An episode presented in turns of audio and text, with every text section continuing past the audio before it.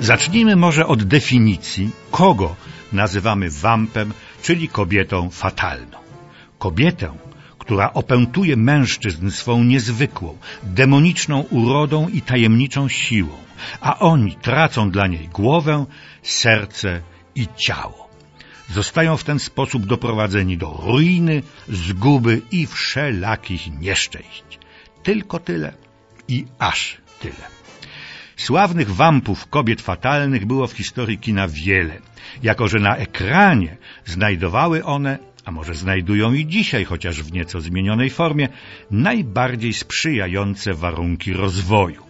Nie będę jednak analizował tego ciekawego zjawiska, a przypomnę dziś Państwu pierwszego wampa, jako że od niego, a raczej od niej, wszystko się zaczęło. Naprawdę nazywała się Teodozja Gutman. Urodziła się w roku 1890 w Cincinnati w Stanach Zjednoczonych Ameryki Północnej. Żadnego aktorskiego wykształcenia oczywiście nie miała.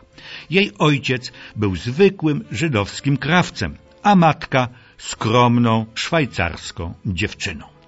Teodozja najpierw przewijała się przez ekran w drobnych epizodach, aż w roku 1915, miała wtedy już 25 lat, zagrała nieco większą rolę w filmie Był sobie głupiec. Jej uroda, sposób zachowania zwróciły na siebie uwagę. Producenci postanowili z niej zrobić gwiazdę i to gwiazdę oryginalną. Wtedy rodził się sławny Star System. Przede wszystkim zmieniono jej nazwisko na Bara. To anagram słowa Arab. Wymyślono bowiem dla niej efektowny, egzotyczny życiorys. Urodziła się więc na Saharze jako córka arabskiej księżniczki i włoskiego malarza. Jej matka zmarła, cytuję, dając życie dziecku, które stało się wcieleniem zdrożnych rozkoszy. Ojciec sam wychowywał córeczkę, uczył języków, malarstwa, pisania wierszy, a potem wysłał na studia aktorskie do Paryża. W swoim pierwszym filmie Teda Bara doprowadza dyplomatę, statecznego ojca rodziny, do alkoholizmu, narkomanii i całkowitego zatracenia.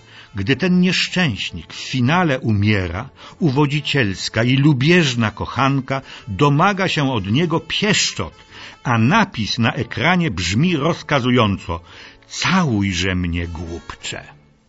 Prasa tak barwnie charakteryzowała ten nowy typ kobiety.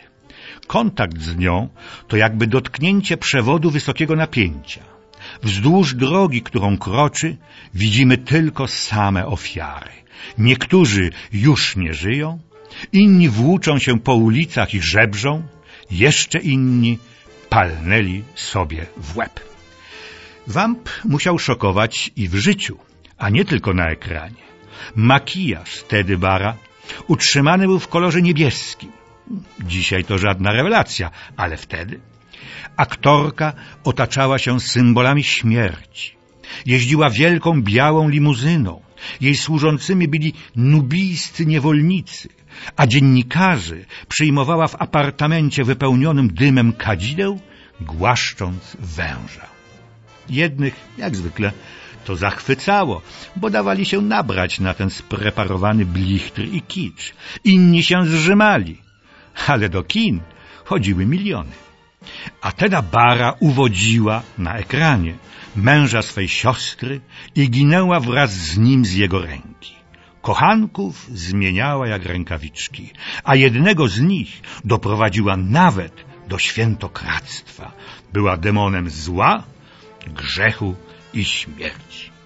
Jak to jednak w świecie kina bywa, zmiana sytuacji, upodobań widzów spowodowała, że odwrócili się oni od uwielbianej gwiazdy. Nastąpiło to po zakończeniu I wojny światowej, kiedy publiczność na pewien czas, na skutek doświadczeń, przeżyć wojennych, nieco spoważniała.